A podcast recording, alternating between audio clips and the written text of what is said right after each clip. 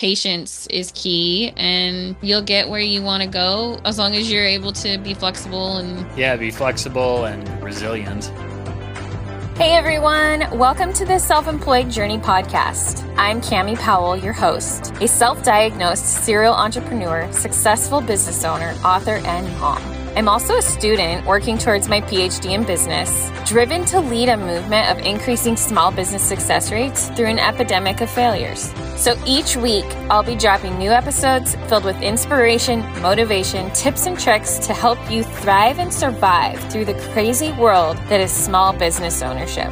I've lined up some pretty phenomenal guests in a variety of industries that are ready to share their own secrets for running a successful business. Whether you're self employed or you want to be, make sure to subscribe for updates on new episodes as they're released. Let's do this. So, for all of our listeners, today we're chatting with Chris, and you're with Clear Pivot LLC. Can you tell everyone what that is, what you guys do, how long you've been in business? Yeah, definitely. Um, so at Clear Pivot, we're a digital marketing agency. And our mission as a company is to turn marketing directors into heroes at their company. So there's nowadays there's about eight of us on our core team at Clear Pivot. And we've been around um, about 12 and a half years at this point. I started it back in 2009. That's awesome. So you started this business on your own and you've grown it to eight staff members. Yeah. Congratulations. Yeah, eight employees and then um, about four to five pretty regular contractors as well. That's incredible, actually. So, everyone that's listening that hasn't done that yet but wants to, we want to dig everything out of your brain of how you did that. oh, sure thing. Right. So, okay, well, let's go backwards a little bit. We uh, talked about childhood experiences, and you had something to share that I think is interesting. So, share with the listeners what we were talking about. You had asked me if I had done much entrepreneurial stuff in childhood, selling stuff and whatnot. And uh, I actually had not as a child. I actually, for most of middle school and high school, my dream was to grow up and become a Pixar animator, actually. You know, back when the first Toy Story came out, that came out for people who remember there was a, a Super Nintendo game called Donkey Kong Country that came out that was all 3D animation. I saw all those things and I was like, oh man, I want to be I want to be an animator. So that's what I wanted to do as a kid growing up. Kind of now looking back, it would be fun, but I don't think I don't think I could have actually spent like, you know, my entire adult career actually doing that. Really like what we're doing now, actually. Did you ever get into like when you were hoping that that would be your future? Did you ever get into programs of learning, trying to learn how to do it at all? Yeah, I used to go to this Saturday animation class at a local school called the Rocky Mountain College of Art and Design every Saturday at like six months every year, they would have animation workshops for high school students. So I would go over there. Yeah, yeah that, was, that was a super fun group. See, that's cool because like you were, even though you don't have like a lot of people that I talk to, they have like some crazy like memory of making money, but like what you were doing there was really positioning yourself in in your interest and getting some training even though you're not doing that you're doing marketing which is but I think it's a little bit similar, but kind of not. I mean, you're using it's a lot of creativity is the connection that I see. Yeah. Yeah. A lot of creative thinking and creative strategy for sure. Also, yeah. you know, visual design for sure. So I was, you know, in high school, I was doing art classes and the animation classes and stuff. And so um, when I was looking at colleges, I was looking at, you know, different degrees to, you know, go into from that. So I ended up studying and getting a graphic design degree uh, at college, and um, that was that was super useful for the the visual communication learning, visual design learning. Um, yeah. At that time, we did uh, mostly print based stuff. Kind of the web 2.0 stuff was growing a lot during that time as well. And so then after college, I decided to focus more on web design. So that's how ClearPivot originally started is it was it grew out of basically freelance web design work I was doing. It's interesting because I started my business 2014 and it's transformed as well. Do you still do web design? Yeah, we still do some. The majority of our work is definitely more like on the other types of digital marketing, like SEO, Google Ads, um, social media advertising, email marketing, a lot of HubSpot implementation, the CRM platform, analytics. That's probably like 85% of what we do now. But we still do about, you know, maybe 10 to 15% of our work is like web design. Yeah, isn't that interesting how okay, so cuz when I started it was like doing bookkeeping and it was like, yeah, okay, and then it just it morphed into higher level things or more niched than just that. So it's interesting to me the process that you you go from, oh, I'm going to start a business and this is what I'm doing and you started doing websites and you continued in in marketing but growing your team. So I'm curious, like as you grow your team, do you identify what you need and then you go out and hire for it? Or do you consider when you're hiring, do you consider the person that you're hiring and say, hey, like, what are you really good at? We could grow in this area. So it started out as just me. Yeah. And then, you know, I started initially, it was just bringing in some freelance people here and there for stuff, bringing in a freelance designer, bringing in a freelance uh, WordPress developer, bringing in a freelance, you know, SEO specialist and things like that. Um, and so it was kind of growing the team one person at a time. So it would be great to like hire someone and then figure out what to do, but we just didn't have the luxury. We couldn't yeah. afford that. So we always, you know, I would identify the need. I need help with such and such. And then I would find a person who can help with that and then once we get them going on that if they're you know interested and uh, you know really looking to do more we can start exploring more of that themselves as well. Um, like we are getting a couple of our current team members who have been doing a lot of marketing stuff like copywriting and emails and social media and stuff. We're starting to get them more involved in uh, more technical crm implementations for instance yeah. So we started growing people into new areas like that. But usually it starts with identifying a specific need and then hiring the person for that need. Yeah, I think that that's actually a great thing to point out is when you're starting out. I mean, same for me. It's almost like you want to duplicate yourself. Initially, you're like, okay, these are the things that I have going on and I need help. So I need someone who can do that. But I definitely down the line started and I don't know if you've heard this before, but like hire people that are smarter than you. hire people that know how to do things you don't, right? Okay, so I I notice here that you've mentioned that you've had some poor employee hires. So if we could go through the process of like your hiring process, what it was, how that poor employee hire came about and how you dealt with it to help other people learn maybe from that process. You want to walk through that a little bit? To be honest, most of our employees and our contractors have been have worked out pretty well on average. I've been pretty happy with the people we've had over the years. Yeah, there's been some cases where we haven't had like to fire an employee, but we've had a couple contractors over the years where, you know, it would blow up and we would end up parting ways with them. I can think of only kind of two specific ones right at the moment. Um, it was like web developers we hired.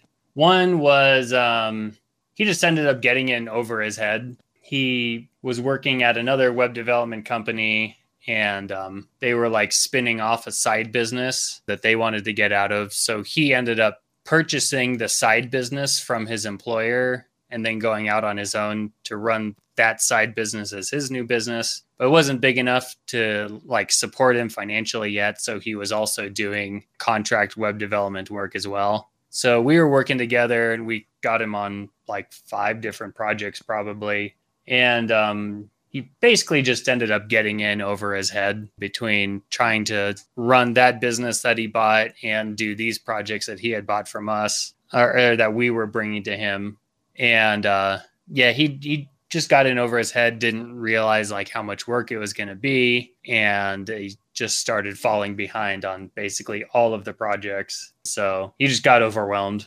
Do you think that you caught, I guess, his struggles in time, like saw the red flags early enough to prevent issues within your own business?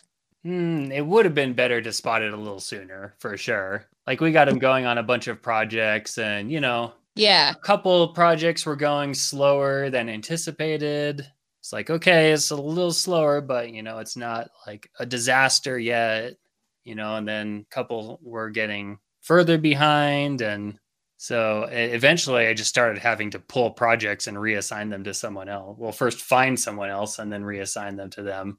In that position again, say as someone who's listening and is struggling, what are the red flags that maybe if you were like, oh, if I could have done this over and seen and and made the change or the shift sooner, what are those red flags that like maybe you didn't hop on right away? Um, yeah, in this case, it was a, a web development project. Okay. So it was like programming projects, basically. And unfortunately, any sort of programming or web development can be very, very difficult to scope out in the beginning because, you know, you look at something and it could end up being like, you know, a one hour thing, or it could end up being like a hundred hour thing. Right. Um, and unfortunately, it's just really hard to scope it out up front, especially if something looks like it might be pretty easy. And then you get in there and you're like, oh, it would be easy, except, you know, this one piece of code has this dependency over in this other piece of code. And that's like, you know, that part is all structured all wrong. And we thought we could just fix this one thing, but it turns out we have to change this whole other internal system first and then circle back to the original thing. So it's it's just hard to scope out those types of projects in general for sure, but uh, it's very easy for programmers to be overly, way too overly optimistic Okay. and overestimating what they're capable of doing and what also how easy or not easy it will be. how do you manage your contractors? I see two types of managers, like one where we micromanage, right? And then one where we're kind of hands off and we we just expect that they meet the deadline and check in and we get told, "Oh yeah, it's coming," and then it doesn't come. Um so like how how do you manage? I don't think there's any like 100% right way to know. It's kind of a always kind of checking yourself and making sure you're balancing somewhere between micromanaging and on the one extreme versus just letting them sink on their own on the other extreme. It it's a little bit different for different types of people too. I agree with you. It's like it depends on the person what they need. Are you able to kind of shift your management style for the different people that you have? Um, it's something I I try to do. I put uh, effort and energy into trying to adjust my management style for the different types of people on our team, and so I I hope it's paying off. But it's definitely something I'm putting uh, attention into. How does your team work? Like, okay, so you've got eight of you. Do Mhm. you manage everyone or do you have a manager? So we on our team, it's me, our salesperson Ryan, and then uh, our account strategists. Okay. That's basically our core team. So um, basically, me and Ryan work the sales pipeline with the new prospects. We sign up a client for either a retainer or maybe a smaller fixed scope project. And then we introduce the client to one of our account strategists. And then from there, the account strategist is the primary point of contact for the client. And each account strategist will take somewhere between two to six clients per Okay. account strategist. And so that's basically our core team. yeah. And then our contractors are usually more like specialists. Like we have a couple of copywriters, two designers, and a couple of web developers. Sometimes there will be occasional other types of specialists, but that's usually kind of the the typical contractors, writers, designers, developers. And so that, you know, those are all much more specialist roles, so to speak. And So so, they then report to the account strategists. Then the account strategists coordinate with me. Okay. So are you then in meeting with every account strategist like daily, once a week, or how do you ensure your projects are being managed? Yeah, I meet with one on one with each of our account strategists about once a week, sometimes twice a week, depending on uh, the projects they're managing and what's going Um, on. with- yeah, and what's going on. So Um, when I we hired a couple of new people last year, and so Yeah. for them, I I met with each of them individually every day for about two months probably, um, and it was very helpful. Um, we went through a lot of stuff. It reminded me just how much stuff there is to learn sometimes. And it went great. They they learned it all, and now we're down to meeting just once or twice a week with them. So when you're meeting with them once a week, they're coming with a skill. You're not just hiring people that don't know these things yet, right? Yeah, Okay. uh, I mean, some people have more experience, some people have less experience. And so when you're meeting with them once a day as their new hires, are you really focusing on ensuring that they are grasping what your company's mission is and and that they're making sure that they're that they're employing that? Why are you meeting every day? What is what's the value? Um, a lot of it, or almost all of it, is um, learning our processes, going through technical stuff, especially on um, like the analytics and the CRM side of things. Uh, there's a a lot a lot of technical things to learn. We spent a lot of time going through a lot of the technical stuff, strategy stuff, client communication best practices, and things like that we probably did in retrospect i probably did not spend enough time articulating the company mission to be honest now that you ask me and i think about it i realized to myself that i probably should have spent more time talking about overall mission and vision Well, I think we're always growing. And I think that probably subconsciously, you know that, as we were saying earlier, you're like, I haven't really had any issues with employees. So subconsciously, you knew that they were like a fit within your company and within the mission and it's working. So, I mean, it's not a horrible thing. I just get really curious, like how people ensure that you know, once you have employees, I mean, it's a hard thing for people. I was talking to someone yesterday who is struggling with just hiring an assistant. One man show just wants to grow, but is having a hard time letting go of some things. And so, you know, here you sit with eight employees. I had I had seven, and it's like it's almost like how do you let go of these pieces of your business? oh So- yeah that's know what I um, mean? yeah and we've we have an interesting perspective ourselves you know because we're a, a marketing agency so our customers are other businesses right. and um, most of our customers are um, small companies themselves too. A lot of them are between you know somewhere between 5 to 20 employees themselves. Um, and so uh, almost invariably with our own customers of that size the biggest problem i see in them is the business owners are not letting go the business owners are still doing a lot of the work themselves. They're like doing client service themselves, or maybe if they've released the client service part to their employees, they still are keeping all of the key decision making responsibility to themselves. And so, and then they become the bottleneck for getting things, Yes. you know, new ideas approved. So uh, that's by far the biggest issue I see across all of the clients we work with. And so that's always a reminder to me when I see the bottlenecks and the way it holds them back. That's a constant reminder to me to think, okay, well, what what might I be doing in our own team that's holding everyone else back, and where am I becoming the bottleneck? Have you identified any areas that you have adjusted because of that, because of that reflection? Almost always, it's something like it's usually something that goes kind of like, well, I could show them how to do this, or I could just go in and do it myself in like 10 minutes, and I'll just go do it myself, and that's easier. Yes. and maybe it's it is easier that day you know you get it done or whatever you get it done but then the next time it happens you you're faced with the same thing again where you have to just go and do it yourself a second time if it comes up again versus if you had just taken a little more time to show someone else how to do it then they could handle it going forward I love that. Okay, so how do you overcome and it sounds really easy for you. So it's like maybe like if we can help the listeners who struggle with this delegate things that they know they can do but they're having a hard time passing off the information because they what I'm finding is people think that it's going to take longer if they pass it off, which it does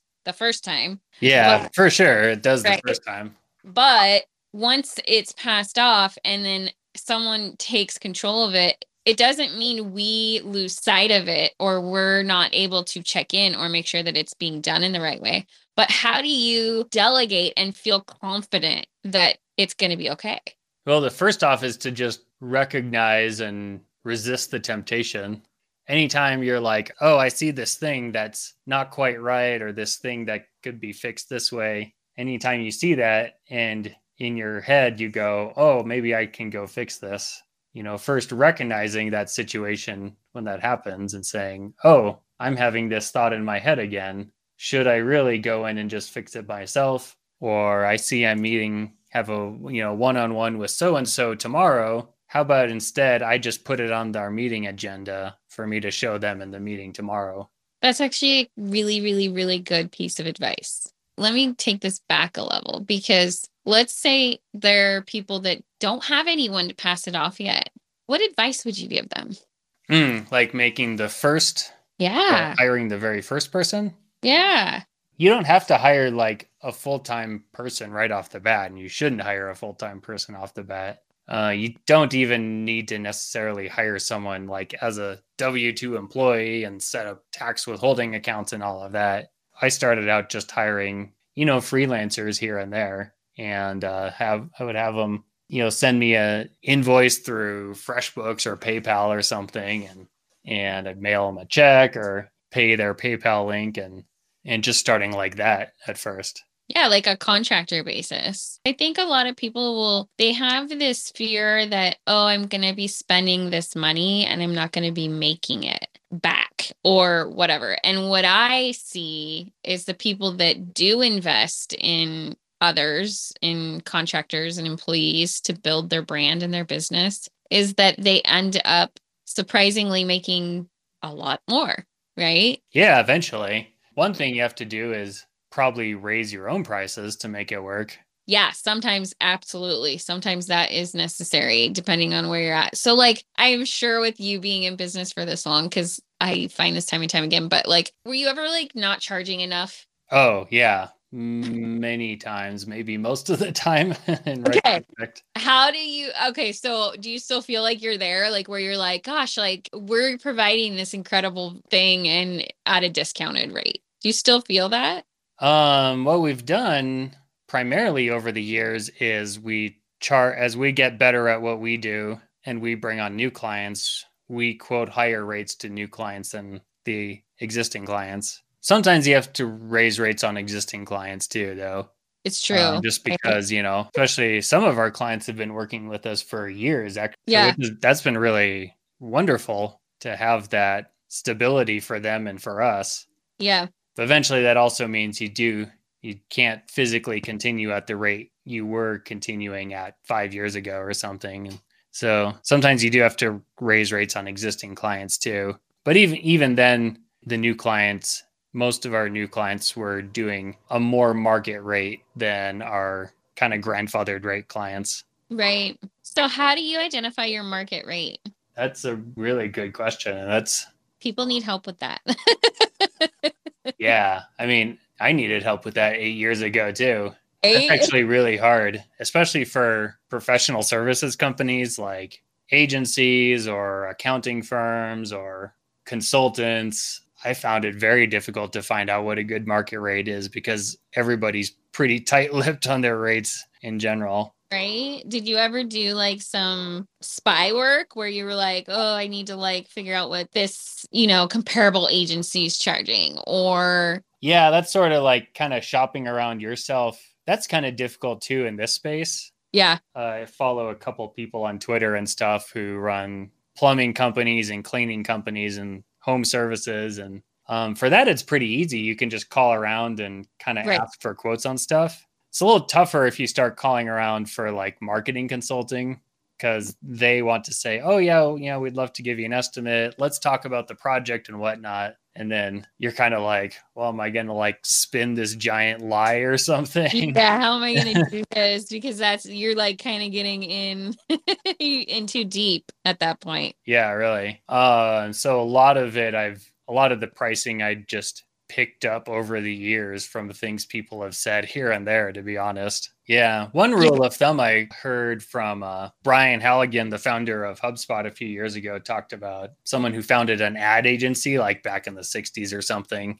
And that guy said when he started out, his rule of thumb was just take what you need to pay your employees and multiply it by three. And that's the billable client rate. And that's actually found that actually to be a pretty good rule of thumb. Actually, yeah. And as long as people are, I mean, as long as it's, you know, your operating costs, you just, you have to make sure that everything balances out. So I like that. I really like that piece of advice, especially if you have a very low cost of overhead. I mean, typically, almost always, your biggest cost is going to be your staff or your contractors, right? Yeah, especially for us. Probably 70% of our expenses are payroll, 15% of our expenses are software expenses, and then everything else is like the last little bit. Like yeah. asset overhead is very low for us, but uh, uh, labor expenses are very high for us. Do you guys have an office or do you all work from home? Uh, we've always been remote. Um, originally, back in the early years, I couldn't afford an office. I'm in Denver, and we used to have about 60% of our other people in Denver as well. But most of them have actually moved away for usually family reasons. Right. Um, over the years. And so now almost everybody is in literally different states, but we all wanted to keep working together. And so we just kept rolling like that. It wouldn't even make sense to get an office because everybody's yeah. in different states. So you were probably really lucky then when COVID hit and everything kind of was at a halt because everyone was already working remotely. Yeah, everyone was remote already. And so our day to day didn't change pretty much at all, actually. Did you have any challenges through COVID though, like losing clients or? Oh, yeah. Yeah. Our biggest client went out of business. Whoa. Yeah. Yeah. What percentage of your revenue was that?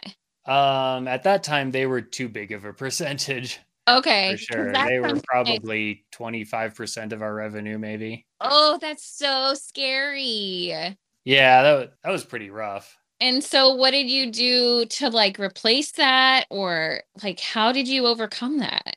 We kind of just gritted it out, really they went out of business and then they almost stiffed us on uh, on our final couple of invoices too. Oh no! I had to chase them for like three months. Oh, get them to finally pay up. That's so stressful because that really creates a burden on your company with the cash flow. Yeah, that was that was a real drag. You're like, uh, wasn't fun. Let's not do that again. So from there, I mean, because I always say like, don't put all your eggs in one basket, and like 25%, it's it's high, but I think I mean, I see companies do that, but you lose that. You 25%, that's a lot.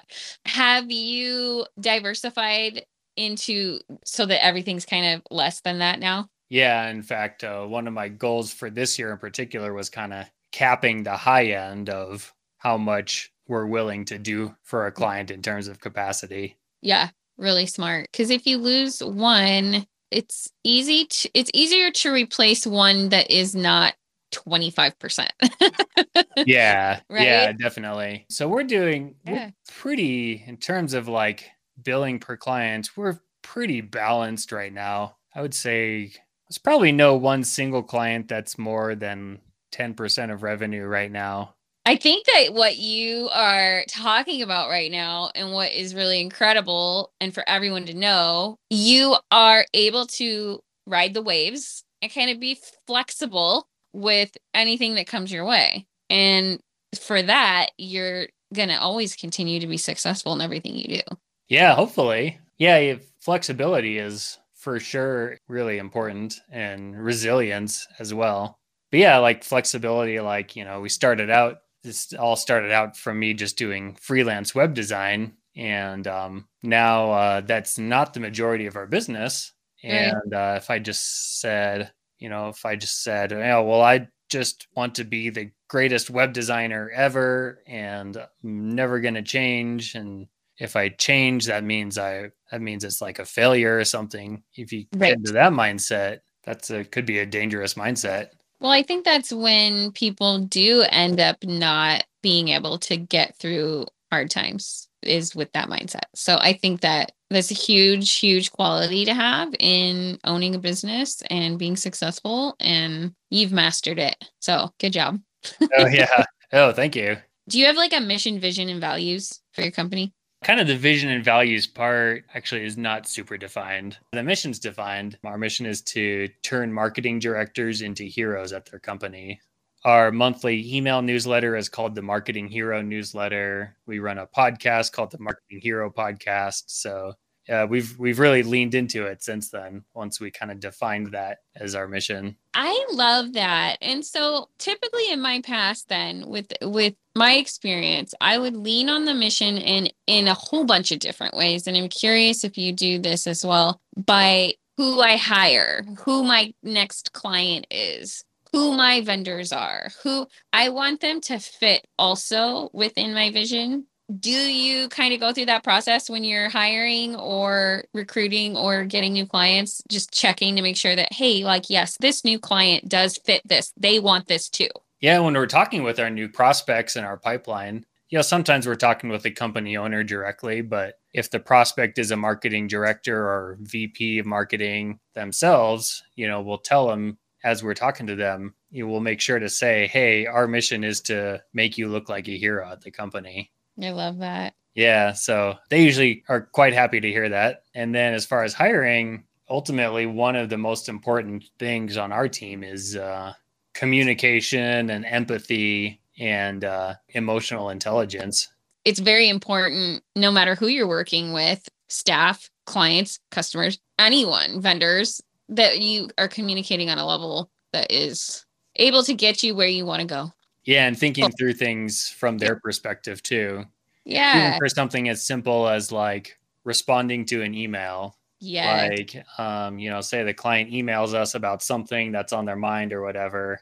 And you see it and you're like, oh, okay, I'll get back to them. And they get distracted and you're like, oh yeah, it's in my inbox. I'll get back to them. It's on my mind but it's easy to forget from the client's perspective if you they email you and then they're like am i just shouting into the void here? You know if it goes for a while and they don't hear back from you it can start to cause some anxiousness for them. Absolutely. And i've always said to my staff and i don't know if you say this to yours but i always wanted every client and customer to feel like they're the only one. Yeah. And if I can do that, however, there is a boundary because I do need, we do need them to understand that we have other clients. But if we can communicate quickly and make them feel like they're the most important right now in what they need, if they're the right fit and the right client and the people that we're working with forever and we want them forever, then that relationship's just going to grow stronger and stronger. Yeah, absolutely. Yeah, it's tough to do because they're not your only client. Right. Um, but if, yeah, if you can kind of keep that in mind as kind of the overall principle of what can I do to make them feel like I'm the only client is the goal you'll never quite reach, but you can at least get as close as possible. Well, thank you so much. So, how can people get in touch with you or find you on social media and all the ways everywhere that you are right now? so, our website is clearpivot.com, C L E A R P I V O T. Like I mentioned, we run a podcast. It's called the Marketing Hero Podcast, as per our mission. And you can see it on our website at clearpivot.com slash podcast, or just search for it. Search for the Marketing Hero Podcast on Apple Podcasts or Spotify. And then on social media, LinkedIn, Twitter, Facebook, Instagram, you can search for Clear Pivot on any of those. I even grabbed our Clear Pivot username on TikTok. We're not doing anything there, but I at least grab the username if we ever do something in the future. But yeah, most of our effort these days is going into our Marketing Hero podcast. That's where our most meaty stuff is going out, I would say. I love it. So, do you guys interview people on that? Each episode, we interview marketing leaders. You're getting the experts on there so that they can help others. I love it. Yeah, absolutely. You are becoming an industry leader when you, with all the moves you're making. It's super cool. Yeah, that's the goal. It takes time. And if people could understand, like, and you're listening and you're wanting to start something or you're two years in or whatever, like, it takes time. And so patience is key, and you'll get where you want to go as long as you're able to be flexible and Yeah, be flexible and and uh, resilient. and resilient. I think are the two best advice pieces here. Thank you so much. I really Yeah, thank you for having me on here. Yeah, I really have appreciated this and I've enjoyed this conversation.